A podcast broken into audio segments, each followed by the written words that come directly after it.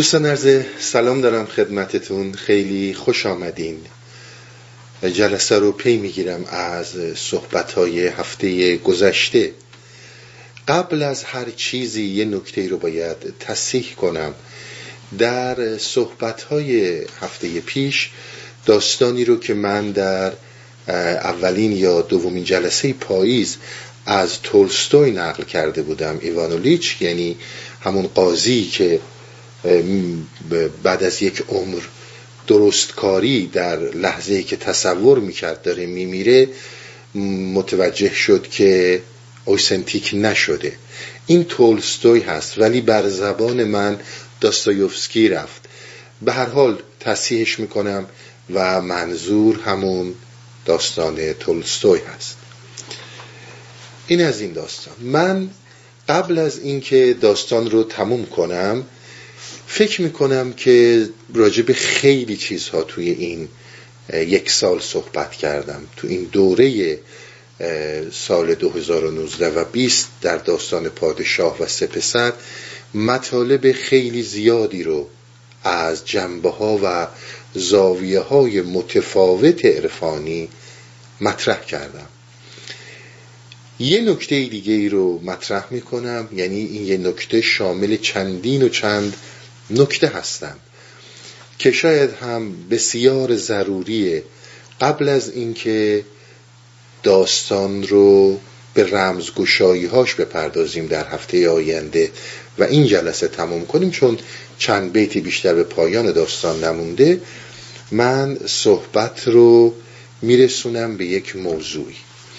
اون موضوع اینه که راجع به عالم خیال راجع به عالم عقل راجع به خیلی چیزها ما صحبت کردیم. الان لازمه که با زبان دیگه ای من تمام این عوالم رو طوری توضیح بدم که امیدوارم بعد از توضیحات من تا می‌گیری که عالم خیال دقیقا ملکه ذهن باشه عالم وهم اوهام کاملا ملکه ذهن باشه. و همینجور تعقل و بقیه چیزها. در همین داستان پادشاه و پسر سه پسرش ما یک بیتی رو داشتیم. بیت به این قرار بود. پنج از آن بذارید یه بیت بالاترش رو بخونم که قشنگ موضوع باز بشه. اندران قلعه خوش ذات و سور پنج در در بحر و پنجی سوی بر. می‌گفت پنج تا در هست که روی بحر یعنی معنا و پنج تا در هست روی بر و خشکی یعنی پنج حسی که داریم. پنج از آن چون حس به سوی رنگ و بو پنج از آن چون حس باطن رازجو پنج تا حسش حس باطنیه و پنج تا حسش حس ظاهریه که ما باهاش رو در رو میشیم. قصد من توضیح این هاست. قبل از اینکه این رو توضیح بدم باید یک مسئله دیگه ای رو توضیح بدم. برای اینکه متاسفانه شاید بسیاری از کسانی که راجع به مسائل عرفانی اظهار نظر می‌کنن همونطور که در جلسه قبل ارز کردم پایه‌ای ندارن. فقط یه چیزی رو میشنون و تکیه می‌کنن بر مدارک دانشگاهیشون و فقط میگن. برای روشن شدن این موضوع ها رو میگن. ببینید شما هر روشی رو که بخواید برید هر علمی رو اولین مسئله اینه که شما الفبای اون رو بلد باشید. زبان اون رو بلد باشید. بدونید در علم فیزیک به چی میگن جاذبه.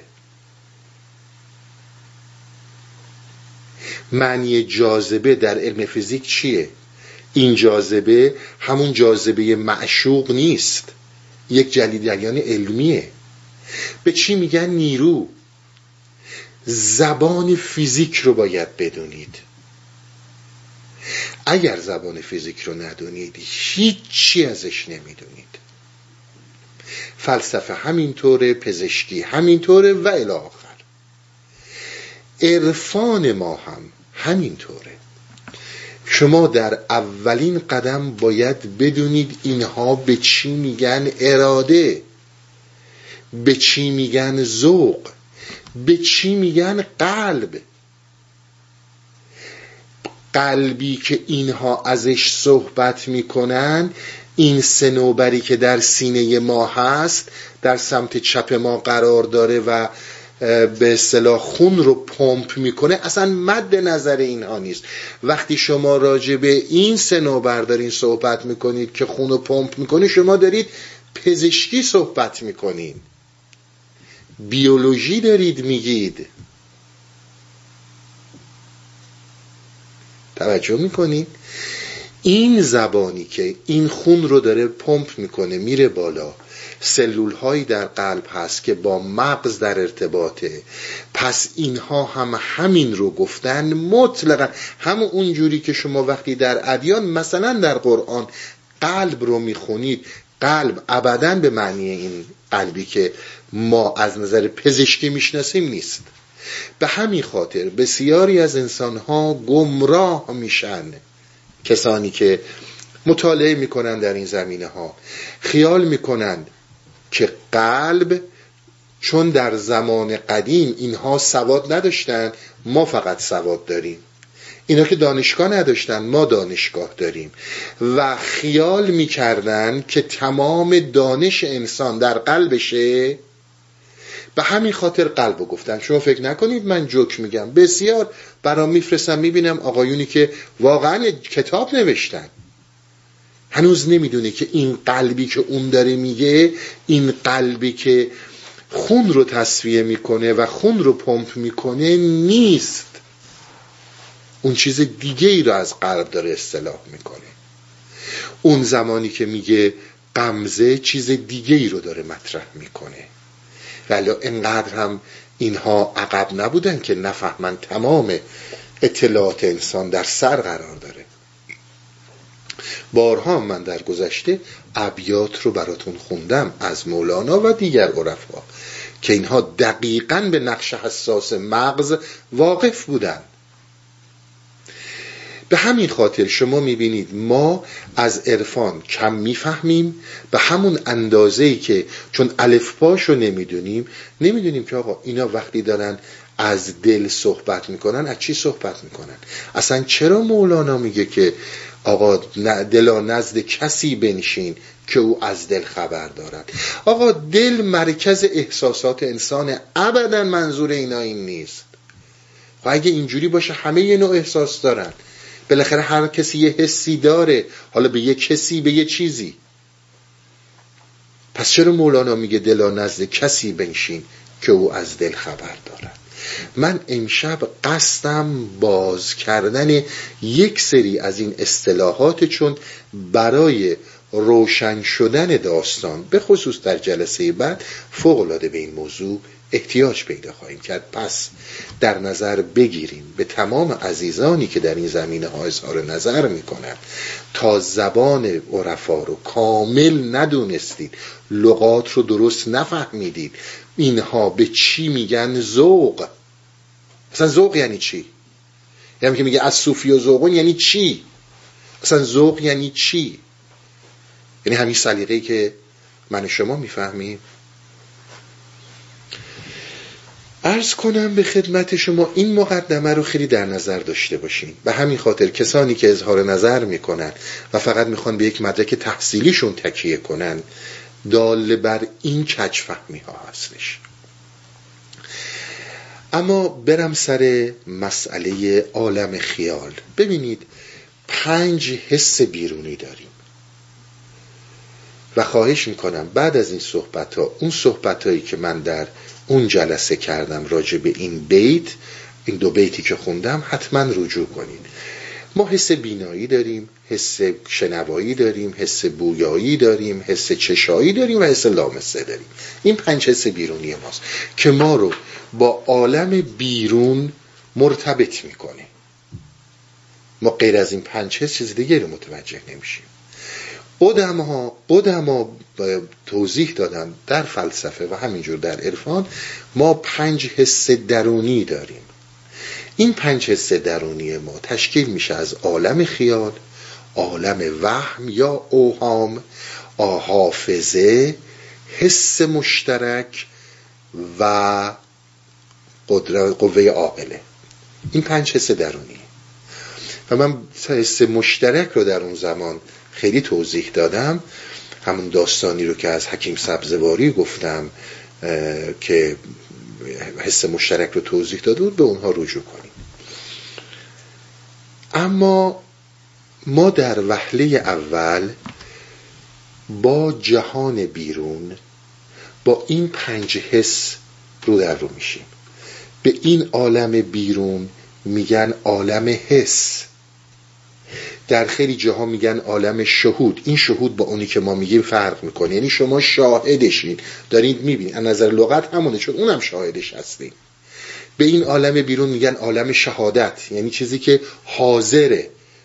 در حضور شماست و دارید می‌بینید. این اصطلاحاتی داره حس شهادت شهود تمام اینها عالم بیرون هستند. اما عالم خیال یعنی چی؟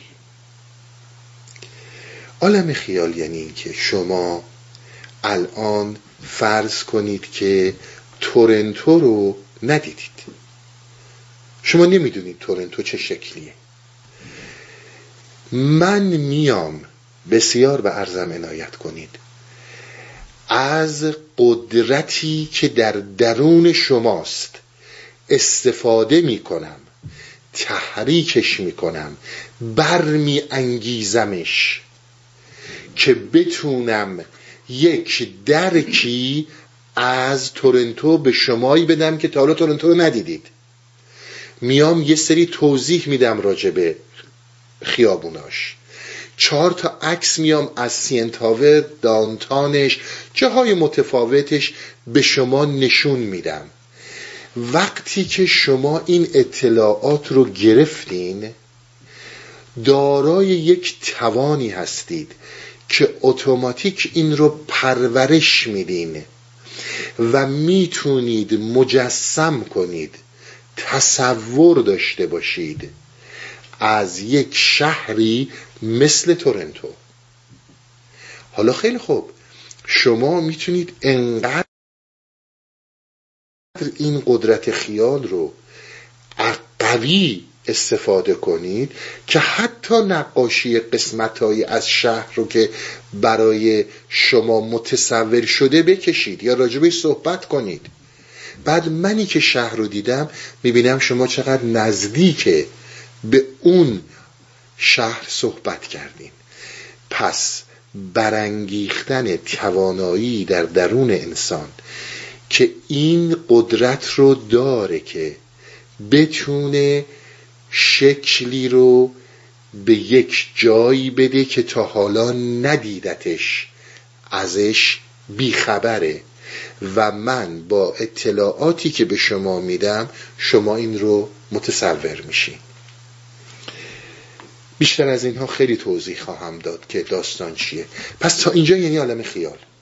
یعنی شما زمانی که چیزی رو نمی‌دونید دسترسی هم بهش ندارید برید ببینیدش در عالم حس در عالم شهادت باهاش رو در روشین. من وقتی که این اطلاعات رو به شما میدم شما می‌تونید پلی بزنید و بسیار تا اونجایی که میشه که من اطلاعات صحیح میدم و قدرت imagination شما و تخیل شما کار می‌کنه بتونید به این درک شهر تورنتو نزدیک شین درسته؟ این میشه عالم خیال حالا ببینید ما وقتی از عالم خیال صحبت می‌کنیم یعنی چیزی که در عالم حس برای شما وجود نداره. در عالم حس شما نمی‌تونید ببینید. وقتی شما میگید قمزه معشوق به خیال معشوق پرواز کردم وقتی میگید رو در رو هم در خیالم با معشوق یعنی معشوق در دسترس شما نیست. اگه معشوق تو همسایگیتون باشه خب میرید میبینیدش. دیگه احتیاجی به پرداختن به خیال نداره. این عالم خیال به معنی خیالاتی و خیال پردازی نیست. این قوه در همه ما وجود داره و یک موضوعیه که همه ما اگر از یک ذهن سالمی برخورداریم این رو درک کردیم. هیچ کس نمی‌تونه منکر این داستان بشه. فقط تو بگو من پرورش میدم و می‌فهمم که نزدیک می‌کنم خودم رو به اون داستان. پس خیال میشه صورت سازی صورت فقط از نظر شکل بینایی نمیگم هر نوع صورتی رو که می‌گیرید. مثلا من راجع به یک مفهوم کتاب صحبت می‌کنم. اون معنا رو شما متصور میشین. اون معنا رو شما می‌تونید حاضر کنید. اما عالم وهم اوهام. ببینید این یکی از همون لغاته که در جامعه امروز ما فوق العاده با این بد برخورد میشه. اصلا نمی‌دونیم چی بوده. به آدم توهم زده به آدمی که همش توی تخیلات بی اساس خودشه میگیم متوهم. این اصلا اینطور نیست. قدرت بسیار مهم و ارزشمندیه در انسان. من اومدم در عالم خیال راجب مسائل سوری با شما صحبت کردم. فلان شهر فلان آدم. شما زمانی که از معشوقتون دور هستین اون خیال معشوق رو در ذهن خودتون حاضر می‌کنید و با اون به صحبت میشینین در خیال خودتون. این صورتیه. به صورت و تصور برمیگرده. اوهام وهم به معنی درست برعکس اینه معنی دیگه صورت نیست. حالا یعنی چی؟ یعنی اینکه مهربانی مهربان بودن.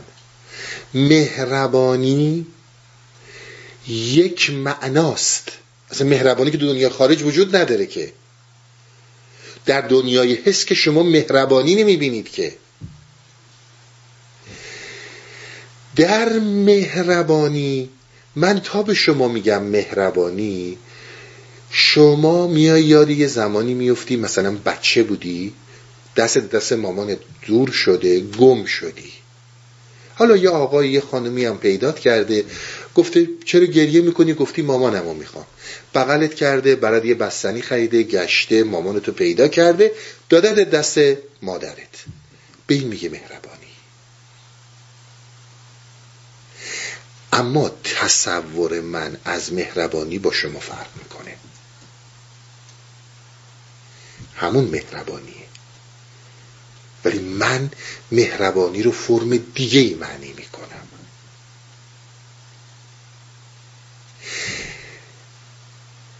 عدالت.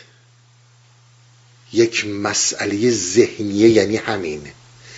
درک شما از عدالت. متفاوت با درک من از عدالت. شما مهربانی رو بدید به دین. یک پایه های دینی بهش میده. شما مهربانی رو بدید به فلسفه. پایه های تعقلی بهش میده پایه های دینی به مهربانی میده. یعنی چی؟ میگه پیامبر من چون این رو گفته این حرکات رو گفته مهربانی پس این یعنی مهربانی. فیلسوف به این تعقلی نگاه می‌کنه. میگه وقتی تو فکر می‌کنی این محبت رو داری به بچت می‌کنی این مهربانی نیست. عقلا این جنایته. پس یک موضوعاتی وجود داره که این موضوعات به معنا به صورت بر نمیگرده به معنا برمیگرده و این در عالم وهم در عالم اوهام می‌تونه می‌تونه برداشت ها و تصورات متفاوتی رو داشته باشه. بذارید یه مثال خیلی واضحتر براتون بزنم که برمیگرده به عالم وهم. الان همه ما فرض کنید یه موسیقی می‌ذاریم یه موسیقی میشنویم. این موسیقی در مایه اصفهان هم هست. همه ما هم داریم یک موسیقی رو میشنویم. اما اون اثری رو که در روی شما داره می‌ذاره همون آهنگ همون موسیقی تو مایه اصفهانه. شما هم دارید همون رو میشنوید من هم دارم همون رو میشنوم. اونی رو که رو شما داره اثر می‌ذاره با همون اون آهنگی که رو من داره اثر می‌ذاره متفاوته و رو تک تک ماها متفاوت میشه. این به خاطر قدرت اوهام ماست به خاطر قدرت وهم ماست. یعنی زمانی که شما میایین در عالم اوهام هر موضوعی می‌تونه خیلی برداشت های متفاوتی ازش باشه.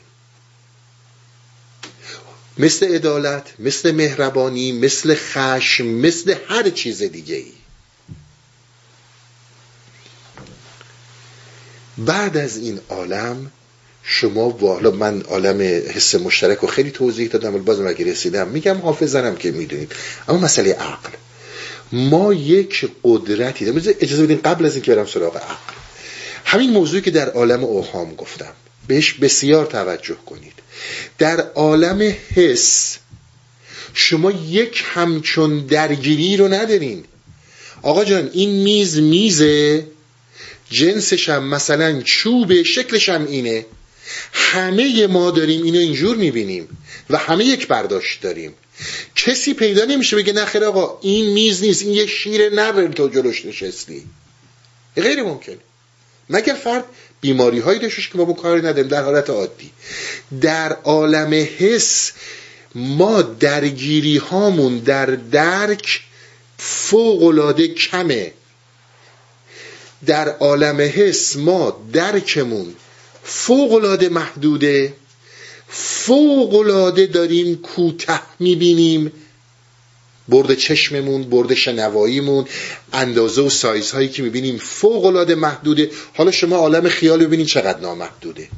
اوهام رو ببینید چقدر نامحدوده. در عالم حس ما با هم جنگی نداریم. در عالم حس من به این میگم میز شما میگین به این میز. به همین این خاطره که خیلی عنایت کنید. این صحبت ها رو امیدوارم که دیگه مجبور نباشم تکرار کنم. چون می‌بینم واقعا لازمه که این صحبت ها بشه. در عالم حس شما درگیری ندارید. به همین این خاطر ابن عربی و مولانا به عالم حس میگن عالم مجاز. میگن ایلوژن. به خاطر اینکه یک درکی رو ذهن در این حالت داره که بهش ثبات میده. اونا میگن عالم اصلی عالم خیاله. که حالا توضیح خواهم داد یکیه بیک پس توجه کردین ما در عالم حس هیچ مشکلی با هم نداریم. ولی میز میزه. ولی در عالم اوهام عدالت برای من با عدالت برای شما فرق می‌کنه. محبت مهربانی برای من با مهربان معنی اینها با مال شما خیلی فرق می‌کنه و مال شما با کسی دیگه ای فرق می‌کنه. شما میایین در عالم عقل. عقل و تعقل. تعقل قدرت دیگه در انسان که از این دوتا متفاوته.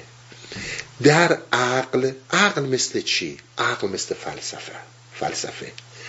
عقل مثل ریاضی. ریاضی مطلقا عقله. شما ریاضی در عالم حس ندارین که. فرقی که در عالم عقل وجود داره. در عالم عقل شما باید ثابت کنید. مهم نیست شما کی هستین. شما عرستوی شما افلاتونی شما عین شما هر کی هستی. آقا وقتی که یک اصلی رو میگی یک نظریه ای رو میدی اینو باید بتونی ثابت کنی و عقل من باید اینو بپذیره و قبول کنه. و اگر این رو قبول نکرد باید انقدر استدلال بیاری تا متوجه بشه. ببینید شما وقتی که میاین در عالم عقل میگید مجموعه نمی‌دونم زوایای داخلی یک مثلث 180 درجه است شما می‌خوای ارسطو باش شما می‌خوای تالس باش می‌خوای فیثاغورس باش. من که در مقابلتونم میگم چرا؟ چرا 180 درجه نیست؟ چرا 160 درجه نیست؟ شمایی که داری این رو میگی باید عقل منو قانع کنی که مجموع زوایای داخلی این میشه 180 درجه. در عقل اثبات ملد نظره. اون زمان هستش که عقل میاد برای این دوتا حس درونی چه حس خیال ایمجینیشن و چه حس اوهام گذاری می‌کنه. کاری که ما در این اجتماع خودمون همیشه می‌کنیم. عدالت چه معنی داره؟ عقلانیت میاد سیستم دادگستری درست می‌کنیم ببینید اینکه سیستم دادگستری درست عمل می‌کنی یا نمی‌کنی یه بحث دیگه است. اما میایم و این سیستم ها رو می‌ذاریم که بتونیم عدالت رو معنی کنیم. سیستم های دیگه می‌ذاریم که بر اساس اقلانیت مهربانی رو معنی کنیم و چیزهای دیگه. حالا شما اگر در سیستم اقلانی عمل نکنید گفتیم چهار رتبه و فرم برای درک معرفت داریم. یکیش علمه. که علم هم برمیگرده به حس علمای حسی تجربی. علم حسی و تجربی مثل چی؟ مثل شیمی. شما حسی و تجربی باید مثلا اسید بریزی رو آهن تا بفهمی آقا این نمک میده. این به عقل ربطی نداره. این علم حسیه. اما زمانی که میای در ریاضی همش میشه تعقل. همش میشه اثبات و حساب کتاب و جمع و تفریق هایی که باید به نتیجه برسه و اثبات کنه. درسته؟ گفتیم یکی از راه یکی از چیزها علمه. یکیش معرفت دینیه. شما در معرفت دینی دیگه مهربانی و عدالت و امثال این چیزها رو میاید اونجوری معنی می‌کنید که پیامبرتون گفته. و شما به اون پیامبر باور دارید. وقتی کسی به یک پیامبری باور داره دیگه نه دلیل می‌خواد و اگر هم دلیل بخواد نادانی خودشه چون باور کرده. پس مهربانی و عدالت با اون دین معنی میشه. حالا شما میایین سراغ فلسفه. همینجور رو اقلانیت و میرین جلو. اینها مجموعه این داستانن. یعنی وقتی ما میگیم عالم خیال یعنی این. وقتی میگیم عالم اوهام و وهم یعنی این. عالم حس یعنی این. عالم عقل یعنی این. حالا ما می‌خوایم از چیزی صحبت کنیم که عرفانه که اصلا داستاناش با همه اینا متفاوته. و یک یک رتبه مرتبه معرفتیه که با مرتبه های فلسفی و علمی متفاوته. عرفان نه به عقل و استدلال کاری داره نه به نقل قول از پیامبرها کاری داره و نه به استدلالات فلسفی کاری داره. از چیزی دیگه ای داره صحبت می‌کنه. بهش می‌رسم. ببینید بحث اصلی ما اینجاست که وقتی ما از عالم تخیل صحبت می‌کنیم عالم خیال تنها عالم پرورش دهنده همه چیزه. خیال پرورش دهنده ذهن خیال پرورش دهنده قلبه. خیال پرورش دهنده روح روح جزئی که در انسان وجود داره. خیال مهمترین نقش رو در درک انسانی داره. خیال پرورش دهنده ذهنه.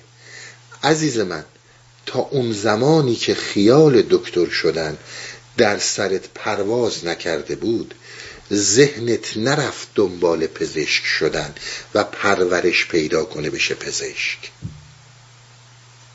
درسته؟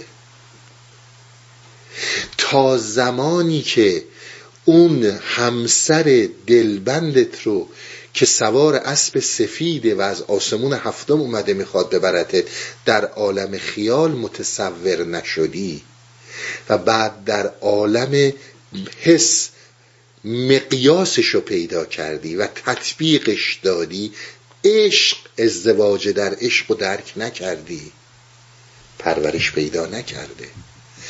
تا زمانی که خیال در ذهن ما ببینید بسیار نکته ها مهمه.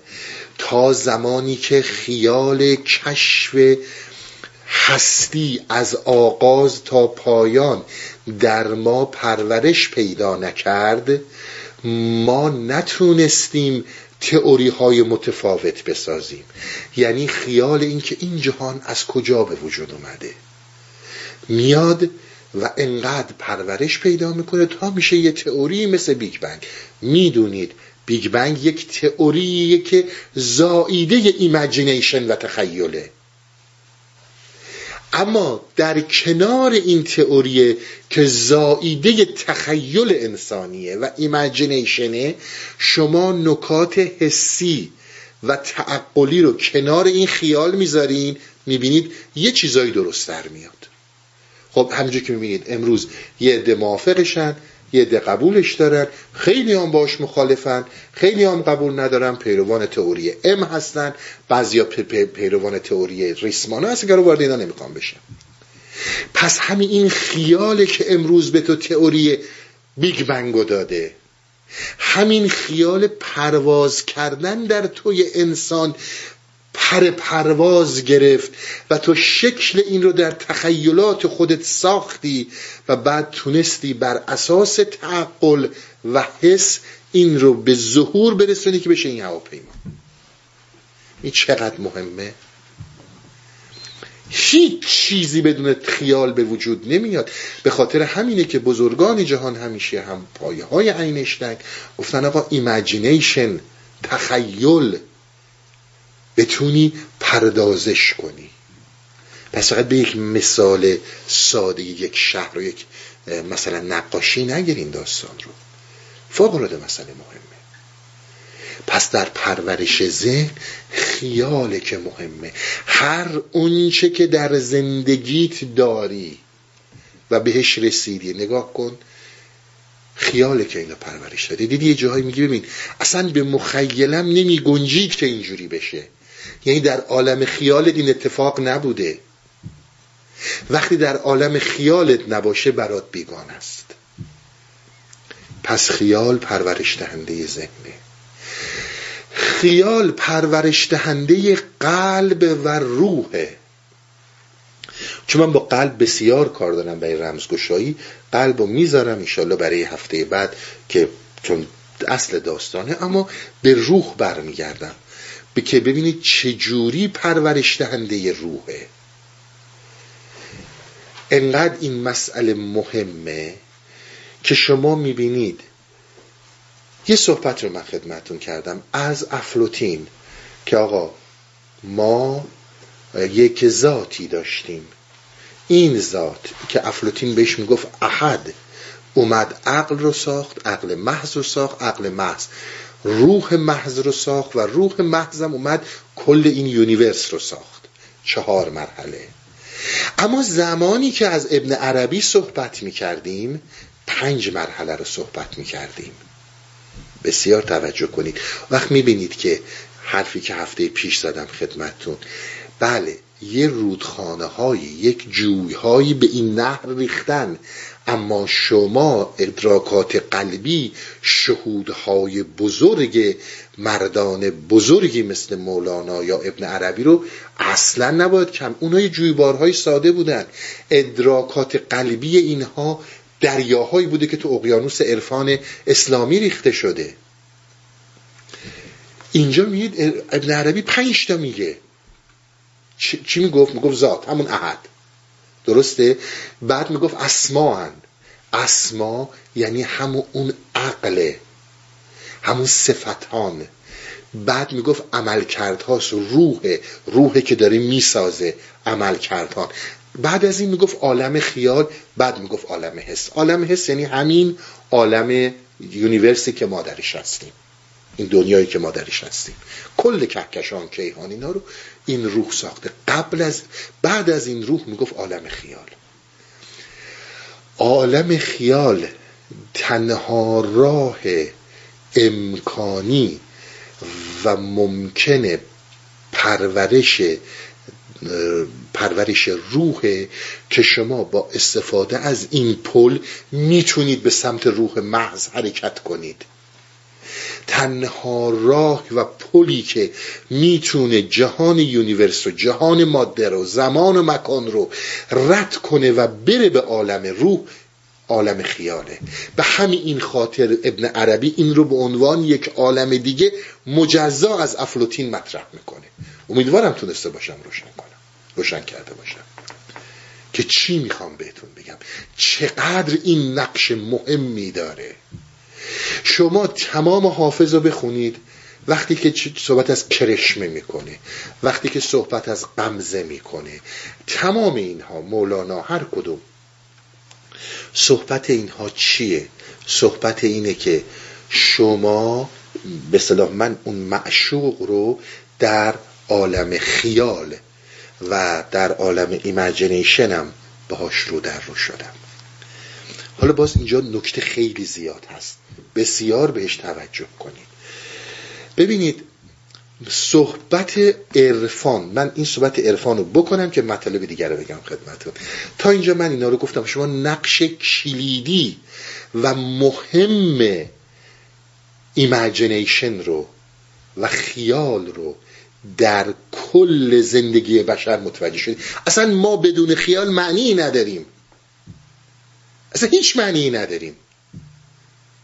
شما غیر ممکنی یه چیزی در خودتون پیدا کنید که این در خیال نبوده. هر چی اختراع اکتشاف همسرت نمی‌دونم بچت همون اون خیالی که دادیدی میشه. لغت های عوامانه رو ول کن. بگه من یه فکرهایی برای این بچم دارم. این فکر نیست این خیاله.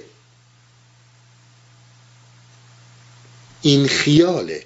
این نقش کلیدی رو در نظر داشته باشید. اما حالا این وسط عرفا چی میگن؟ یا آقا عقل خب تا یه اندازه خیلی چیز خوبیه.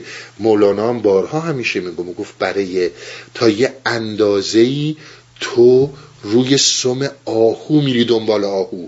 چند سال پیش داستان دفتر دوم رو داشته باشین از من. اگر خواستین بهش رجوع کنید که به اصطلاح دفتر سودی دفتر صوفی سواد و حرف نیست. درسته؟ به اصطلاح قلب صوفی یک سفی یک اسپید برفگونه است. می‌خواست همین نکته ها رو مطرح کنه. تا یه اندازه شما دنبال سم آهو میرین. بعد از اون بوی مشک و ناف آهوه که شما رو می‌بره. تمام صحبت ما سر بوه. مهمترین مسئله و اصلا اصل عرفان یعنی همینی که من می‌خوام خدمت شما بگم. میگه آقا جان شما در قبال عالم خیال اوهام تعقل به هر کدوم از این اوهامات اومدی تعقلاتی دادی پایریزی کردی برای تخیلات یک پایریزی هایی کردی. و شما زمانی که مثلا دارین در, در اون حالت ایمجینیشن و تخیل چیزی رو تصور می‌کنید سعی می‌کنید که خیلی واقعی تصورش کنید. دیگه اون عقل بهتون داره کمک می‌کنه. این میگه آقا من اصلا رفتم توش. من اصلا رفتم تو اصلش. مهربانی برای تو محسوس نیست. اراده برای تو محسوس نیست. آزادی برای تو محسوس نیست. عدالت برای تو محسوس نیست. من رفتم درک کردم رفتم توی عدالت. حالا یعنی چی این حرفی که این می‌زنه؟ ببین عزیز من شما زمانی که یک گلی داری این گل رو میاری. این گل میشینی ساعتها راجبش صحبت می‌کنی. متخصصم هستی. این از خانواده فلان گل هاست. این در فلان زمان از فلانجا به فلانجا منتقل شده. اینقدر برگ میده. این فصل گل میده. این فصل زرد میشه. اینقدر آب می‌خواد. اینقدر اینا تماما علمه. شما میای میگی برگهاش اینه. فتوسنتز اینجوری انجام میشه. اینا همه علمه. اما زمانی که گل رو برداشتی و بو کردی درک تو از اون گل دیگه علم نیست. سم آهو رو دنبال می‌کنی. یعنی یک چیزهایی به عالم حس برمیگرده. سم آهو رو داری دنبال می‌کنی. یعنی چی؟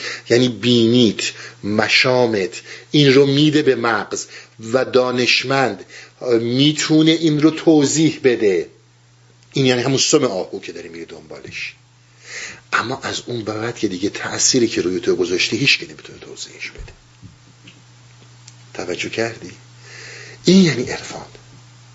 میگه من خودم میرم تجربه می‌کنم. گل یعنی بویی که من ازش فهمیدم.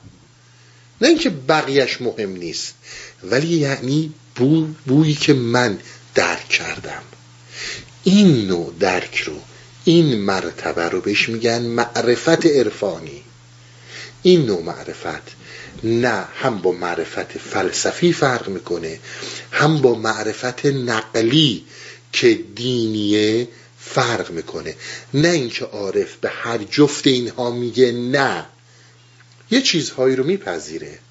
وقتی با مشاهدات خودش با درک خودش بخونه. توجه می‌کنید؟ وقتی که با درک خودش بخونه. اگه با درک خودش نخونه با اون درک جور در نیاد کار باش نداره. پس ما الان اومدیم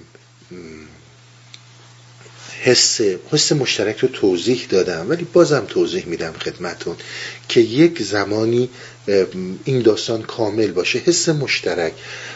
شما زمانی که فرض کنید یه دونه قند بر میدارید این قند رو می‌بینید سفیده این یه حستونه.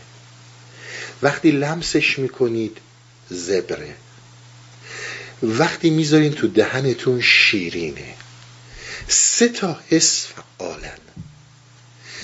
در درون شما چطور می‌فهمید که شیرینی مال چشایی زبری مال لامسه و سفیدی مال بینایی با هم قاطی نمیشن؟ به این میگن حس مشترک در فلسفه. صحبتی هم که از بنتاسیا داشتم از حکیم سبزواری می‌گفت در این حس مشترک فرقی که وجود داره از عالم بالا از اصل هستی از همون معنایی که مولانای عارف ابن عربی عارف رفتن درک کردن وارد این حس مشترک میشه با حسای بیرونی قاطی میشه. این هم صحبتی بود که راجع به حس مشترک کردم خدمتون یه نکته دیگه رو من کنار این موضوع به شما بگم. یعنی شما الان ببینید وقتی که ما راجع به وقتی که ما راجع به اوهام و خیالات صحبت کردیم که چه عالم هایی هستن. وقت شما ببینید باید اینا رو در پایه بدونید اینا چی می‌گفتن. ولی خیال می‌کنید راجع به توهم و این چیزایی که ما امروز تو زبانمونه داریم صحبت می‌کنیم. وقت متوجه یه موضوعی میشین. وقتی من مهربونی رو یه جور می‌فهمم شما یه جور دیگه. عدالت رو یه جور می‌فهمم شما یه جور دیگه. اما در حس بیرونی ما شکی نداریم. آقا این سنگه این چوبه. درسته؟ وقت متوجه میشین چرا تراشی به وجود اومده؟ برای اینکه این خودش یه آدرسه که راه گم نکنین. همه ما مهربانی رو اونجوری معنی کنیم که این بت برای ما معنی می‌کنه. این سنگ این چوب. ولی اینا اینقدر احمق نبودن که فکر کنن این سنگی رو که اینا درست کردن این آفریدگار این هاست چون میگم هر کسی فقط می‌خواد برای اثبات نظرات خودش بقیه رو بزنه کنار که اینا چی نمیفهمیدن ما با سوادیم. که خیلی چیزها رو بهتر از ما میفهمیدن. بوت رو برای این درست می‌کردن که آدرس گم نشه. اگر می‌خوای ازدواج کنی مسائل خیلی پیش پا افتاده. اما اگر می‌خوای ازدواج کنی اگر می‌خوای قضاوت کنی اگر امور اجتماع رو می‌خوای بگذرونی آدرس این بوته باشه. اینجوری مهربونی کن اینجوری عدالت اینجوری فلان نکشوندن بیرون توی عالم حس. که ما با دیدن این بوت در این مسائلی که نظرات متفاوته به جون هم نیفتیم. توجه می‌کنی؟ رو همین اصلم هستش که بارها و بارها مولانا شبستری اگر بتگر بدانستی که بت چیست یقین میدان خدا در بت پرستیست منظور اینجاست. ولا اینا اینقدر نادان نبودن. بت این نماده. حالا شما از زمانی که میایین در زمانی که حالا بگیریم از حضرت ابراهیم به بقیه کار نداریم. از حضرت ابراهیم تا حضرت رسول. وقتی که تا پیامبر اسلام وقتی که میاین تمام این انبیا اومدن و این چهره حسی عالم بیرون رو خراب کردن گفتن باید بره باید پیوسته بشه به عالم عقل. خدای ندیده خدایی که وجود بیرونی نداره. وقتی که خدایی که وجود بیرونی نداره خدای نادیده است خدایی که شما در عقل بهش پناه ببرید. و یک سیستم معقول گذاشتند با توجه به شرایطی که در زمانهای خودشون داشتن. این کار انبیاء الهی بوده و این دلیلی بوده که اینها از عالم حس این رو کشیدن بیرون که این در عالم حس نباید باشه در عالم تعقل برین سراغش. اما در کنار این یک چیزی رو باز کردن یک بابی رو باز کردن. شما وقتی که در عالم حس داری می‌بینی همین مجسم است. اما وقتی که میشه خدای نادیده اون وقت قدرت خیال فوقلاده گسترش پیدا می‌کنه. وقتی شما می‌بینید خیال محدود مثل جسم نیست. می‌بینید خیال تا جایی میره که حد و حسابش وصل به روح کلی هستش. و ببینید یک نکته های خیلی مهمی رو خواستن برای فعال شدن قدرت تخیل بیان کنن. یعنی خواستن بگن که انقدر بفهم که اینی که می‌فهمی نیست. یعنی مشکل کجا بوده؟ وقتی میگی مهربانی بسیار به این صحبتات عنایت کنید لطف کنید که دیگه مجبور به تکرار نشم. ببینید وقتی که میگیم عالم وقتی که میگیم مهربانی وقتی میگیم عدالت میگیم خدا مهربانه میگیم خدا عادله. من و توی انسانی عدالت مهربانی و هر اون چیزی رو که من می‌فهمم به خدا نسبت میدم یه مقدار بزرگتر. میگم قدرتمندتره. آقا قدرت چیه؟ قدرت همونیه که من دارم ولی اون خیلی بیشتر داره. مهربانی کجاست؟ مهربانی من می‌بینی؟ مهربانی یک پدر یک مادر. خدا هم همینه. دنبال اینه و خدایی نکرده خار زیر پای بندش نره. به همین حماقت صحبت می‌کنن خیلی دیگه. بیتاروف اصل صحبت اینها این بوده که آقا وقتی میگی مهربانی اساسا بالکل از پایه و اساس اون مهربانی که داری صحبت می‌کنی و تو در عالم اوهام درک می‌کنی مطلقا با مهربانی خدا متفاوته. واسه همینه که عارفه میگه من رفتم اونو درک کردم.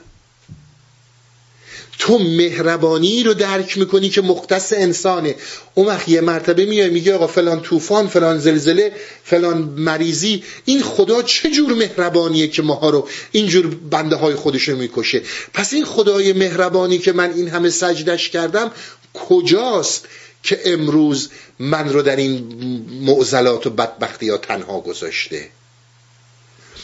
اینها بحثشون این بوده که همین عنایت کردین دیگه.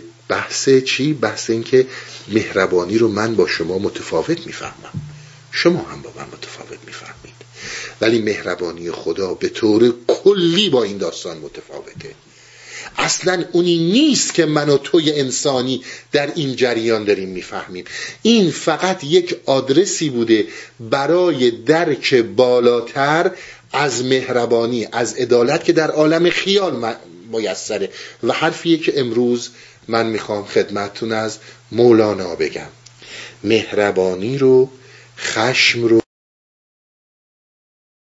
شما همو اونی نگیرید که مثلا میگم من الان دست شما عصبانی شدم شروع کردم جیغ و کردن. یا شمشیر کشیدم کشتم. این اونجاییه که شما می‌بینید آدم ها پایهی متوجه نشدن. بابا جان این یک گوشه کوچولویش رو از عالم اوهام یا عالم خیال به اندازه شاید یک اتمش رو من شما داریم این دنیای بزرگه. خیالاتی که داری آن خیالاتی که دام اولیاست عکس محرویان بستان خداست. ما اونجایی هم که میگیم با, با خدای تصویریت باید فرو بریزه بسیار عنایت کنید. خدای تصویری اون خدایی نیست که من قمزه هاش رو در عالم خیال درک می‌کنم و می‌خوام برم برای کشف صفاتش. این اون نیست. این اونجاییه که به من القا میشه. من یک خدای تصویری می‌سازم. این خدای تصویری مهربونیش این مهربونی منه. حالا یه خورده بیشتره. خب پس چرا گذاشتی دفعه چه می‌دونم 20 میلیون آدم فلانجا کشتشن از بین برن؟ وقتی تناقض پیش میاد مشکل پیش میاد. از قصور درک ماست که درست موضوع رو متوجه نشدیم. که خیلی هم مثلا میگن آقا هم چیزی وجود نداره ذهن ما ساخته. امروز خب خیلی کسا این حرف رو می‌زنن. برای اینکه درست موضوع رو متوجه نشدن. ما اگر صحبت از این می‌کنیم که اون چیزی که مسلم مسئله عالم خیاله و عالم خیال پرورش دهنده همه چیزه. شما چرا ذکر می‌گیریم؟ چرا مثلا انقدر به شما به هر تو هر مسیری هستین meditate می‌کنید سماع می‌کنید هر چی به شما گفته میشه focus کن برو تو کلمه. اون لحظه نذار کسی مزاحمت بشه. برای اینکه قدرت خیال تو باید پرورش پیدا کنه که پرورنده روح توه. خیلی وقتا این توی خیالاتی هستین. حالا اینجوری بشه فلان business رو اینجوری می‌کنم فلانی اومد باهاش فلان کار رو می‌کنم اینجوری به اون همش دارین تو خیال می‌سازین. درست و غلطش رو ول کن. یکی میاد با تخمین میگی ولم کن دارم فکر می‌کنم. چون داری در خیالت اون ذهنیت رو پرورش میدی. و از نظر ابن عربی از نظر حضرت مولانا عالم خیال اولین قدم واقعیته. اولین قدم واقعیته. و توی انسانی کشف کنی خدا رو فقط از راه خیال. میسور هستش. از راه دیگه میسور نیست. این رو بهش توجه داشته باشید. برمیگردم به اینکه داستان رو تموم کنم و حالا تمام این صحبت هایی که خدمتون کردم هم به درد این هفته ما می‌خوره و هم به درد هفته دیگه ما می‌خوره که به اصطلاح به درد هفته دیگه ما می‌خوره که می‌خوایم رمزگشایی کنیم از داستان. در داستان در داستان تا اینجا متوجه شدیم که پسر بزرگین مرد پسر چیز رفتش پسر وسطی رفت و حالا مولانا به جایی رسیده که می‌خواد بگه چرا پسر بزرگین مرد؟ علت پسر بزرگین مردن چه؟ من تیتر رو نمی‌خونم برای اینکه وقت بیشتر بمونه برای صحبت ها چرا پسر بزرگین مرد چه کرد که شاه این رو کشت؟ چون مسلم گشت بی بیع و شرا از درون شاه در جانش جرا. الان پسر بزرگین هنوز زنده است. مولانا برگشته به اینکه چرا این اتفاق افتاد. میگه مسلم شد که بدون هیچ بیع و شرایی. شما همیشه می‌دید یعنی خرید و فروش دیگه می‌دید و می‌گیرید. دید همین اینجور در درونش بهرها در حرکته. به سر بزرگین که هنوز نمرده. اوت میخوردی ز نور جان شاه. ماه جانش همچو از خورشید ما. میگه همین اینجور داشت قدرت می‌گرفت از خدا از شاه. و شاه به این قدرت می‌داد. راتبه جانی ز شاه بیندید. راتبه یعنی روزی وظیفه. این وظیفه یعنی مقرری. مقرری جانی داشت می‌گرفت از حضرت شاهنشاه بیندید. دم به دم در جان مستش می‌رسید. راتبه جانی ز شاه بیندید دم به دم در جان مستش می‌رسید. همینایی که من خدمتون هست کردم. راتبه و مستمر یعنی داری حقوق می‌گیری حقوق جانی داری می‌گیری. وارد عالم خیال شدی کشف خدا در درون. ولی خدایی که دیگه یک سنگ بیرونی نیست بیندیده شاهیه که نمیبینیش. اما داری کاملا حسش می‌کنی. کجا؟ تو عالم خیال. کجایی؟ در سمایی. بگذاریم کسانی می‌رسه که دیگه کامل اصلا زندگیشون در سما و مراقب است. ولی اون زمانی که در مراقبه حالا برای کسایی که سالک راهن باید به بیرات به بسلا این بهره ها رو دارن از خداوند می‌گیرن. اینا وقتی که برای چیزهایی باز میشه و در عالم خیال داره پرورش پیدا می‌کنه. اینا تمامش همین راتب است. همین مقرریه که داری می‌گیری. داری حرکت می‌کنی به پلی که وصل شی به اون خورشید. فراموش نکنید. جایگاه عشق در قلبه عشق شمار قلب و بسیار توضیح باز خواهم داد. انشالله اگه عمری به دنیا باشه. اما اون چیزی که شما رو برمیگردونه به روح کل عشقه. و این عشق جاش در قلبه و در قلب شما عالم خیال رو دارید. عشق جاش در تعقل نیست. و قلب هم همه اینا رو توضیح خواهم داد. بگذاریم. آن نکه, آن نکه ترسا و مشرک می‌خورند زان غذایی که ملائک می‌خورند. میگه من از غذایی صحبت نمی کنم که ترسا و مشرکین می‌خورند. صحبت هایی که من همیشه خدمت رو کردم. ترسا یعنی مسیحی. منتها به این مسیحی های بسا مسیحی که در زندگی می‌کنیم میگم به راهب ها می‌گفتن. به کسانی که رهبانیت داشتن خدا ترس بودن. اینا در خدا ترسی خودشون از دنیا می بریدن به زهد می پیوستن و در زهدی که داشتن مراقبه ها می‌کردن چله نشینی ها می‌کردن بسیار راتبه ها داشتن.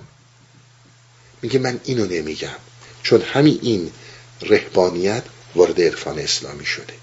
که شده حالتهای زهد و شده حالتهای عبادت و اینا. و همینجور مورد مشرکین رو نمیگم. مشرکین چی هن؟ ببینید بگم و بگذارم. مشرکین کسانی هستند که اینها همین ریاضت ها رو می‌کشند. اینها به وجود خداوند ایمان دارن باور دارن که خدایی هست و ایمان نگیم باور دارن. اما توی سمت تاریکی میرن. شیطان پرستند. اونها هم همین موضوع رو دارن. اونها هم میشینن و رهبانیت می‌کنن. می‌خواد بگه من اصلا صحبتم صحبت رهبانیت نیست. حالا چه به سمت خدا می‌خوای بری؟ چه به سمت شیطان می‌خوای بری؟ من هیچ کدوم از اینها رو نمیگم. من دارم غذایی رو میگم که ملائک می‌خورن. ملائک چی می‌خورن؟ نور می‌خورن. حالا این اتفاق براش افتاد. برای این پسر بزرگین. اندرون خیش استقنا بدید. گشت تقیانی ز استقنا پدید. این اشاره به آیه قرآن داره. که اون چیزی که زمینت می‌زنه آنیه که در این مسیرها حس کنی وجود داری. حس کنی هستی. حس کنی که من منم. و من می‌تونم باشم. این آنی که به وجود میاد.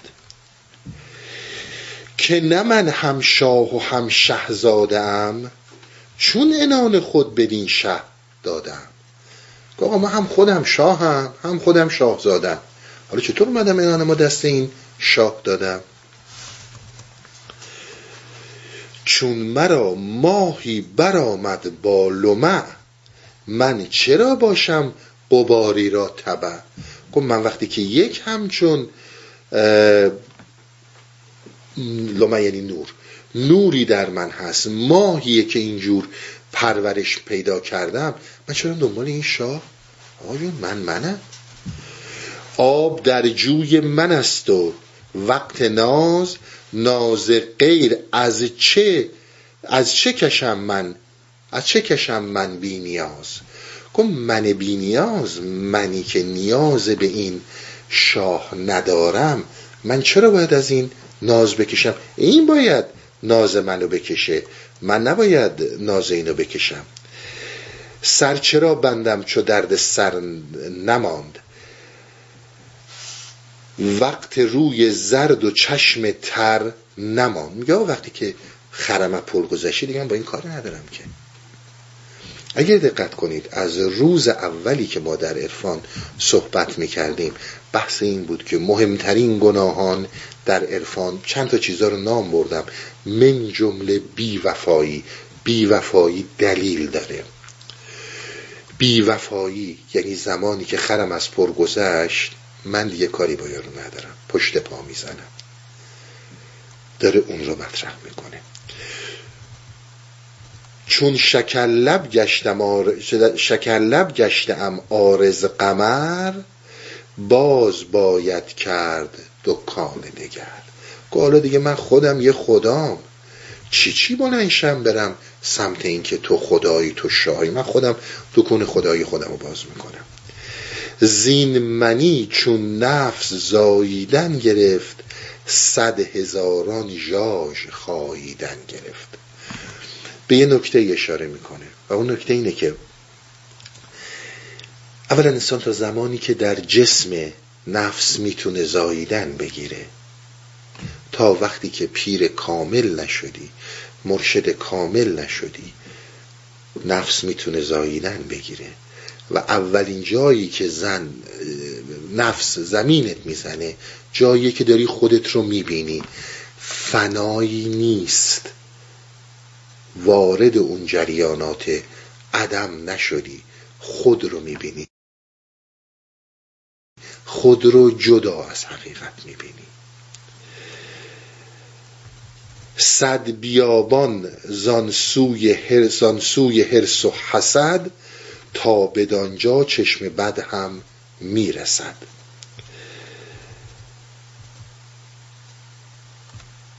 بحر شه که مرجع هر آب اوست چون نداند آنچه اندر سیل و جوست.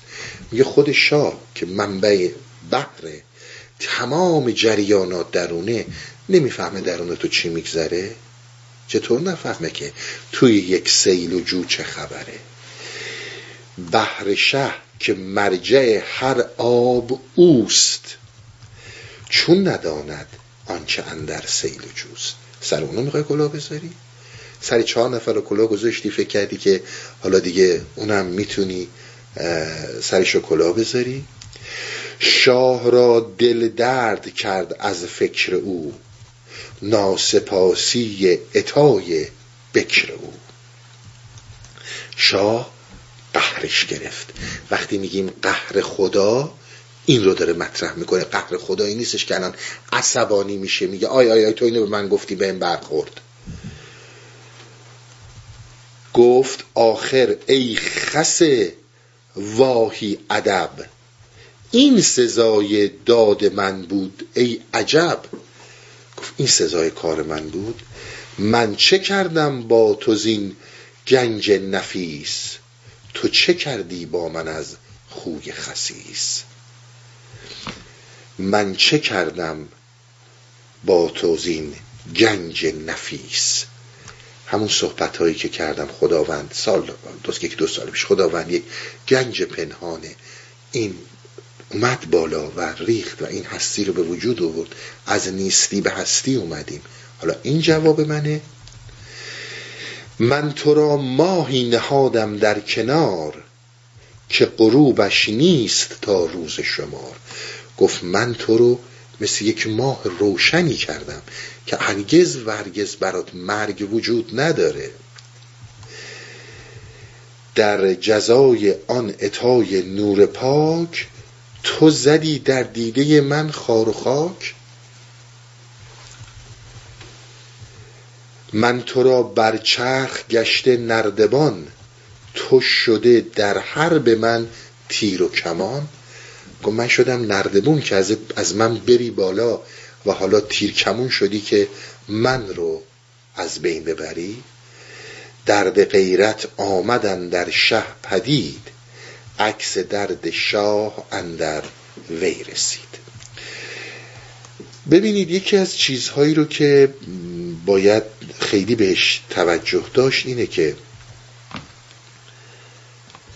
زمانی که ما به بحث ناسپاسی می‌رسیم. من این رو به خدمتتون ارز کنم. هر کجایی هستیم هر کجایی که هستیم با هر فرقه ای که هستیم در جامعه ما متاسفانه امروز مد شده. امروز نماد هوش و دانایی و زرنگیه. همه میگن ما این نیستیم ولی متاسفانه اینطور شدیم. ما خیال می‌کنیم که نمک بخوریم و نمکدون بشکنیم یعنی زرنگیم. یعنی خیلی سرمون میشه. یعنی خیلی متوجهیم به ما میگه اگر جایی آنی با پیر و بعد مهمتر با اون دریای هستی بخوای خود رو ببینی نمک بخوری نمکدون بشکنی چیزی به وجود میاد که بهش میگن غیرت. و این غیرت باعث نابودیت میشه. پس حالا می‌بینید حالا یکی یکی بهش می‌رسم. مهربانی خدا یعنی اینکه من از یک نیستی به تو هستی دادم نردبان شدم بر چرخ هفت گردون بالا بری. ولی دیگه این نیستش که حالا من کردم تو خدایی من بندم. بیا منو ببخش. بابا دیگه آخه سر اونو کلا نذاریم یعنی این مهربانی ها در خدا مطلقا راه نداره. این نوع بخشش ها هم مطلقا راه نداره. پس ببین با بخشش و مهربانی و اون چیزی که من و تو داریم حالا دوستیم پدریم فرزندیم هر چی هستیم چقدر متفاوته. ببینید چی میگه. مرغ دولت در اتابش برتپید. پرده آن گوشه گشته بردرید. چون درون خود بدید آن خوش پسر از سیهکاری خود کرد از سیهکاری خود گرد و اثر. پسره متوجه شد که اومایگاد چی شده. من تا الان فکر می‌کردم متوجه نمیشه ولی گردی که روی پسر رسید متوجه شد چی شد. از وظیفه لطف و نعمت کم شده. خانه شادی او پرغم شده. پسر متوجه شد که مقرری رو دیگه نمی‌گیره. اوج اروج در عالم خیال رو و رفتن و رستن از عالم ماده رو پیوستن به حقیقت مجاز رو داره از دست میده. خب من تا دیروز داشتم خوب می‌رفتم جلو. چی شد؟ فهمید که اتفاقی افتاده. بسیار توجه داشته باشین. ذکر همون ذکره. مولانا همون مولاناست همه چی همونه. اما می‌بینی یک نفر در دروازه های عرش الهی پرواز می‌کنه. یه نفر تا یک قدم نمی‌تونه بره جلو. اونی که نمیره جلو می‌خواد بگه مال تو دروغه چون من نمی‌فهمم. اونی هم که داره پرواز می‌کنه که می‌دونه چرا داره پرواز می‌کنه. با خود آمد او ز مستی اقار زان گنه گشته سرش خانه خمار. اقار یعنی شراب. این مستی بود که اینو گرفته بود. که من منم. تو فکر می‌کنی که تو شاهی. الان همه کار منم. و احتیاجی به تو ندارم. دیگه دیر شده. دید کان شربت ورا بیمار کرد. زهر آن مان و منی ها کار کرد. وقتی که مان و منی ها به وجود اومد تازه فهمید که چه زهری خورده. جان چون تاووس در گلزار ناز همچو جغدی شد به ویرانه مجاز.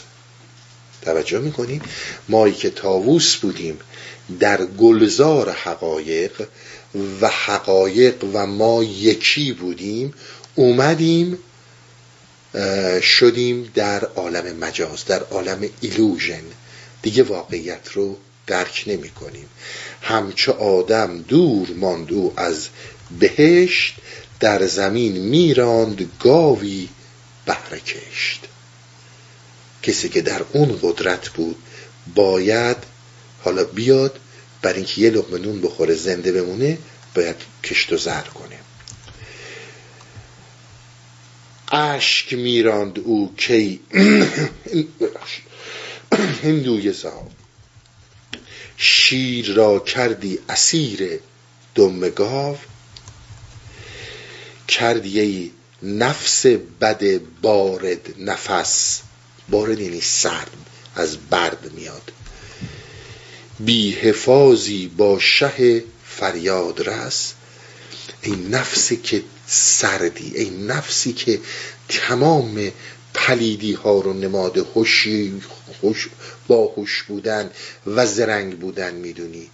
تنها حامید که این شاه بود باهاش این کارو کردی؟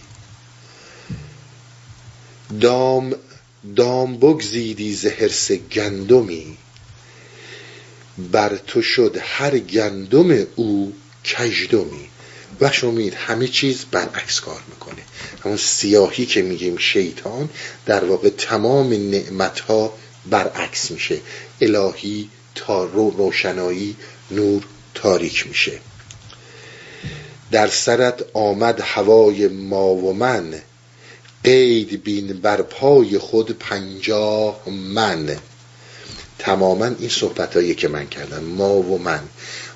اگر خدا اینجوریه پس خدا چرا این کارو می‌کنه با من؟ شما فکر نکنید نه فقط مختص آدم که باورمند نیستن. شاید عموما ما آدم ها باور به هیچی نداشته باشیم نمی‌دونم. اما کسی برای من تعریف می‌کرد عمری نماز شب میخون نمازای واجبش که قضا نمی‌شد روزه که هیچ اینا. این مادرش از دنیا رفت.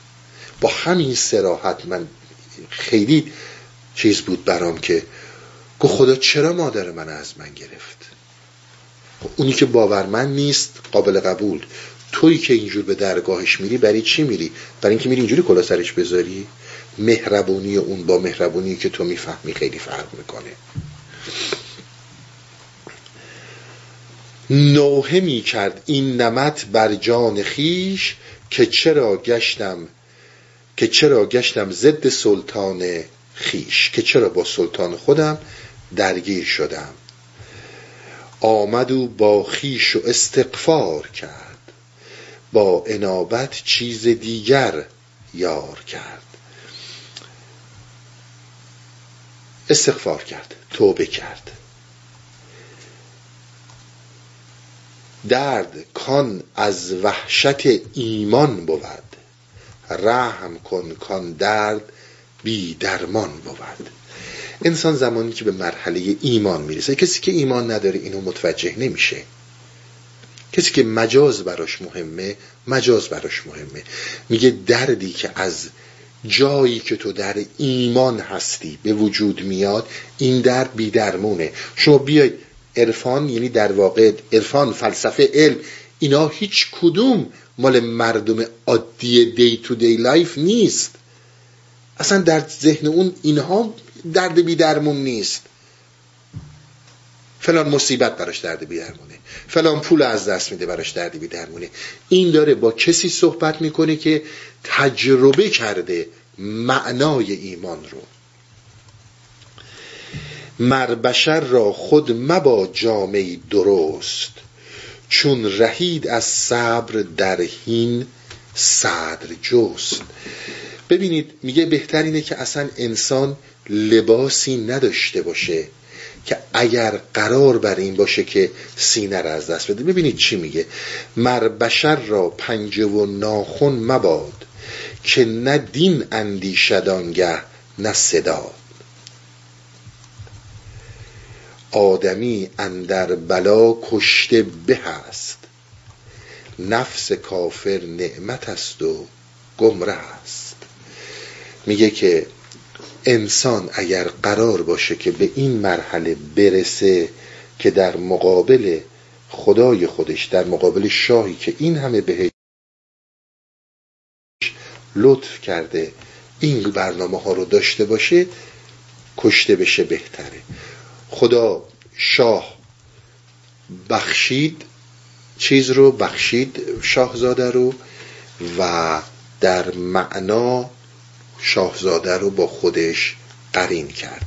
از جسم اومد بیرون اما به خاطر توبه که کرده بود بهش این عنایت رو کرد که در معنا باهاش وصل بشه. حالا پس برادر بزرگین رفت. برادر وسطی رفت. حالا باید در آخر داستان ببینیم که چی به سر برادر کوچیکتر میاد. ببینید من قبل از هر چیزی یه نکته ایرم بگم که اینها رو باید داشته باشین برای هفته بعد که می‌خوام رمزگشایی کنم از داستان ها بسیار به این نکته ها توجه داشته باشید. ببینید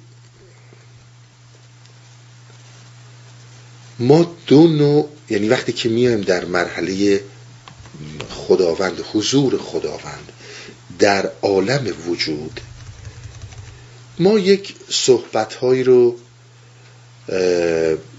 در رابطه با حضور خداوند در عالم وجود می‌کنیم می‌دونید یعنی چی؟ یعنی اینکه یک زمانی هست شما به عنوان یک انسان میان یک نقاشی می‌کشین. یک نقاشی بسیار دقیق از خودتون می‌کشین. خیلی عنایت کنید تا به این صحبت ها برسیم. شما یه نقاشی از خودتون می‌کشین. این نقاشی شما شماست. شکل شماست. اما اولا این نقاشی شما به هیچ عنوان با حرکات شما که بالا پایین نمیشه که. اون سری جای خودش ثابته. بعد هر نوع حرکتی شما دارید رشدی که از نظر پیری و جوونی می‌کنید هیچی در اون منعکس نمیشه. اون مال اون لحظه که از شما عکس گرفته شده و یا کشیده شده. حالتهای درونی شما که در چهرتون میاد باز توی اون عکس نیست. اون فقط مال اون لحظه است. عرفای ما حضور خداوند رو در عالم جهان در کل وجود چه در عالم روح مطلق چه در عقل چه در عالم حس در خیال به اون صورت نمی‌دونن. یک زمانی هستش که شما عکستون افتاده روی یک آب. عکس عکسه اما فرق می‌کنه. حالات شما تغییرات شما در اون عکسی که در آب افتاده جلوگر میشه. از این نظر عرفا به طور کلی حضور مطلق هر لحظه به لحظه خداوند رو در کل جریان هستی برقرار می‌دونن. توجه کردین عین همون حالتی که شما در یک آبی عکستون افتاده اونجا. وقتی که عکستون افتاده اونجا این عکس تمام حضور شما رو داره منعکس می‌کنه. اخ می‌کنید میخندید راه میرید. هر چی که هست اینها می‌دونید. مثال های فوق العاده ناقصیه که برای بیان زدن. مولانا بحثش این نیست که من یه چیزایی رو یاد گرفتم نمی‌خوام به شماها بگم. بحثش اینه که آقا اصلا شدنی نیست. باید بیای تجربه کنی من با گلی رو که بو کردم و تأثیراتی که روم گذاشته خیلی هنرمند باشم با این اشعار بتونم به شما منتقل کنم. این نیستش که من بتونم بیام. اصلا باید خودت بری. و اصلا مولانا حرفش نیست چه نشستی؟ بلنش با هم بریم من نشونت بدم. اون شهر و باغ و بستانی که رفتیم نشونت بدم. قبل از اینکه داستان رو تموم کنم بزن یه نکته رو گفتم یه نکته دیگه هم من براتون روشن کنم. ببینید ما زمانی که میایم از افلوتین صحبت می‌کنیم. بسیار به این نکته ها دقت کنید. افلوتین مال قرن بیستم و نوزدهم نبوده. در یک سری رقابت های به اصطلاح ظاهری و دنیای مادی سیستماتیک امروز نبوده. افلوتین مثلا اومده یک نظراتی رو داده. به هیچ عنوانم نظرش این نبوده پایه مکتب فلسفی بذاره. همینجور افلاتون از اون زمان شما میایین 1600 700 سال بعد می‌رسین به اوایل قرن بیستم اواخر قرن 19 ما بودیم که اومدیم مثلا افلوتین رو معرفی کردیم به عنوان بنیانگذار نو افلاتونی ها ولی اون اصلا تو این دنیا ها نب... اصلا اونو با این چیزا کاری نداشت این بازی های این دو سه قرن اروپا است این اصلا دنبال این داستان ها نبودن. همینطور در عرفان ما. این خیلی مسئله مهمیه. ببینید تا اونجایی که ما می‌دونیم از نظر تاریخی احمد غزالی پایگزار عرفان عشقی بود. یعنی اومد گفت آقا این شاهی که من دارم ازش صحبت می‌کنم نه تنها من عاشق اونم بلکه جلوتر از اینا رفت. اونم عاشق منه. اونم منو می‌خواد و در عشقش خیلی غیرتمنده نسبت به من. اون نیومد پای گذار فر مکتب عرفان عاشقی یا عشقی در دنیای اسلامی. زن تو این مایه ها نبودن اینا. ما این که در قرن بیستم اواخر قرن بیستم به تقلید از دنیای غرب که افلوتین رو میگه نیو افلاتونی ها رو گذاشت و بقیه دیگه اومدیم یه مدی ساختیم که آقا آقای احمد غزالی پایگزار عرفان عشقیه. اصلا اون بیچارا تو این داستان ها نبودن.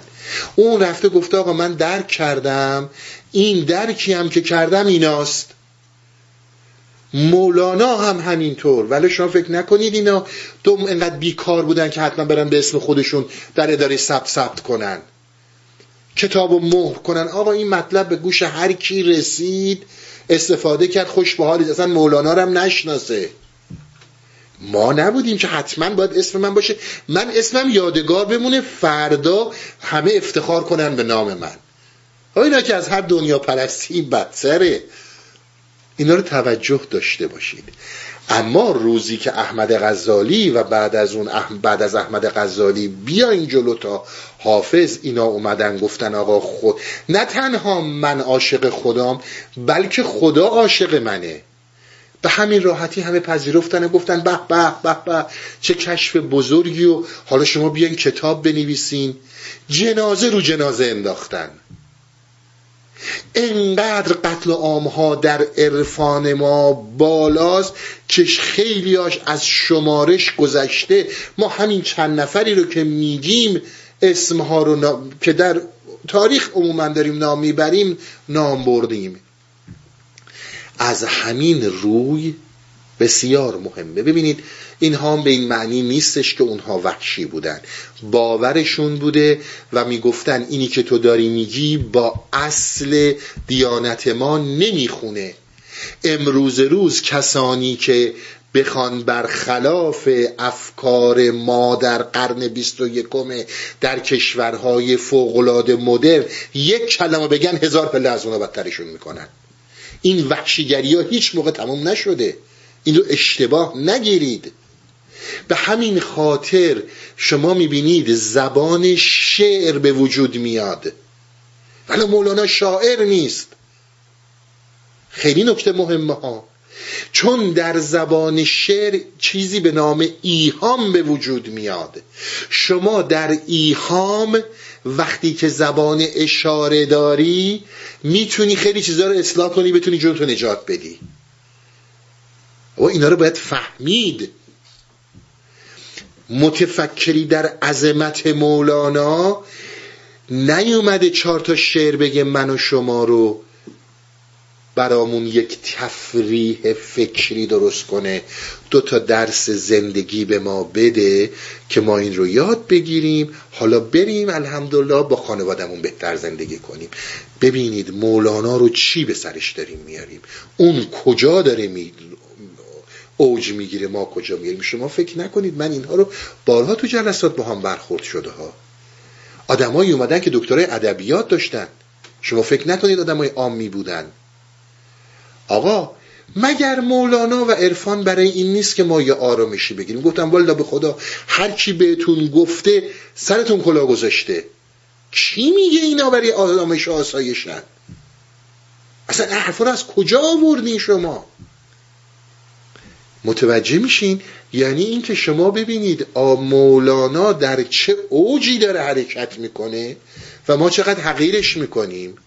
و بعدم اگر در اوهام ما با درک اوهامی و خیالی من از یک موضوع نخونه فوری زیر پالش می‌کنم نه آقا دروغه.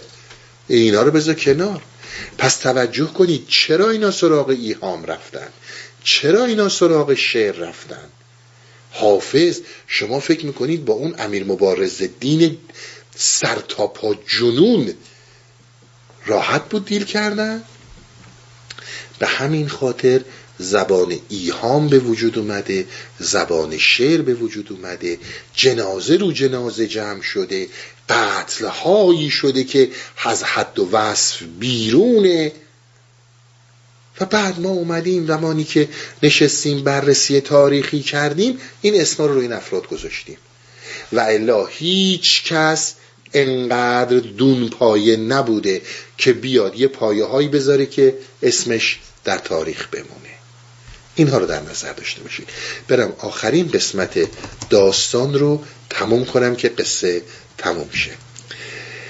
قصه کوتاه کن که رأی نفس کور برد او را بعد سالی سوی گور حالا پسر میانینم میانینم رفت سوی گور شاه چون از محو شد سوی وجود چشم مریخیش آن خون کرده بود.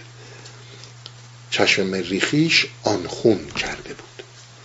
ببینید شاه زمانی که گفتیم ذات اون مسئله احد عیب محو عدم که داریم میگیم یعنی جایی که غیبه جایی که وجود مطلقه این این همین داستان هاست حرکت کردن به عالم عقل. عقل محض و روح و این چیزهایی که البته میگم حرکت در ذات خداوند چون کامل صفات خدا اینا کامل مطلقا هیچ وقت حرکت وجود نداره. اون جریانی که به وجود اومد. چون حرکت مال چیزیه که ناقصه. کامل هیچ وقت حرکت نداره. از چشم مریخیش بود. دیدم دوستان لطف می‌کنن برای من ایمیل میفرستن می‌ذارن سوال میفرستن خیلی واردن. چون می‌دونم بعضیا چقدر واردن میگم شما انتظار ندارین که من چشم مریخی اینجا صحبت کنم. اما شما همه اونقدر در نظر بگیرید که اون سرخی که مریخ داره این رو به اون تشبیه کرده. دیگه بیشتر از اینش هم به دردمون نمی‌خوره. چون به ترکش بنگرید آن بی نظیر دید کم از ترکش یک از ترکش یک کمتر از ترکش یک چوب تیر. دیگه خلاصه وقتم تموم شده اینها رو رد میشم میرم جلو. دیگه شاه گذشت و به اصطلاح شاه شاهزاده دوم از دنیا رفت. آخرین بیت اینه. وان سوم کاهل ترین هر سه بود.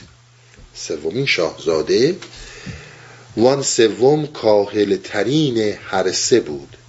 صورت و معنی به کلی او رو بود.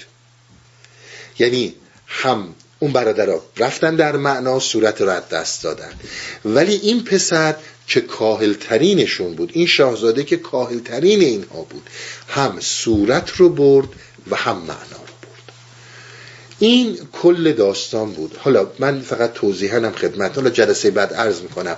بعضی از شارحین گفتن که این داستان به خاطر عمر مولانا که نرسید نیمه تموم مونده. بعضی گفتن نه کامل همینه. اما با بیاناتی که ما از مصنوی می‌کنیم تا اونجایی که من دارم می‌بینم و توضیح میدم داستان کامله. اینکه یعنی اون چیزی رو که مولانا می‌خواسته بیان کنه به خصوص اینکه بچه سوم از همه کاهلتر بود اما همه چیز نصیب اون شد معنی داره. شاه کیه؟ قلعه ذات و سور چیه؟ سه تا شاهزاده کیا هستن؟ پادشاه چین دختر شاه چین تمام این داستان ها میمونه تا هفته آینده. داستان تموم شد. به خدا میسپارمتون تا هفته آینده.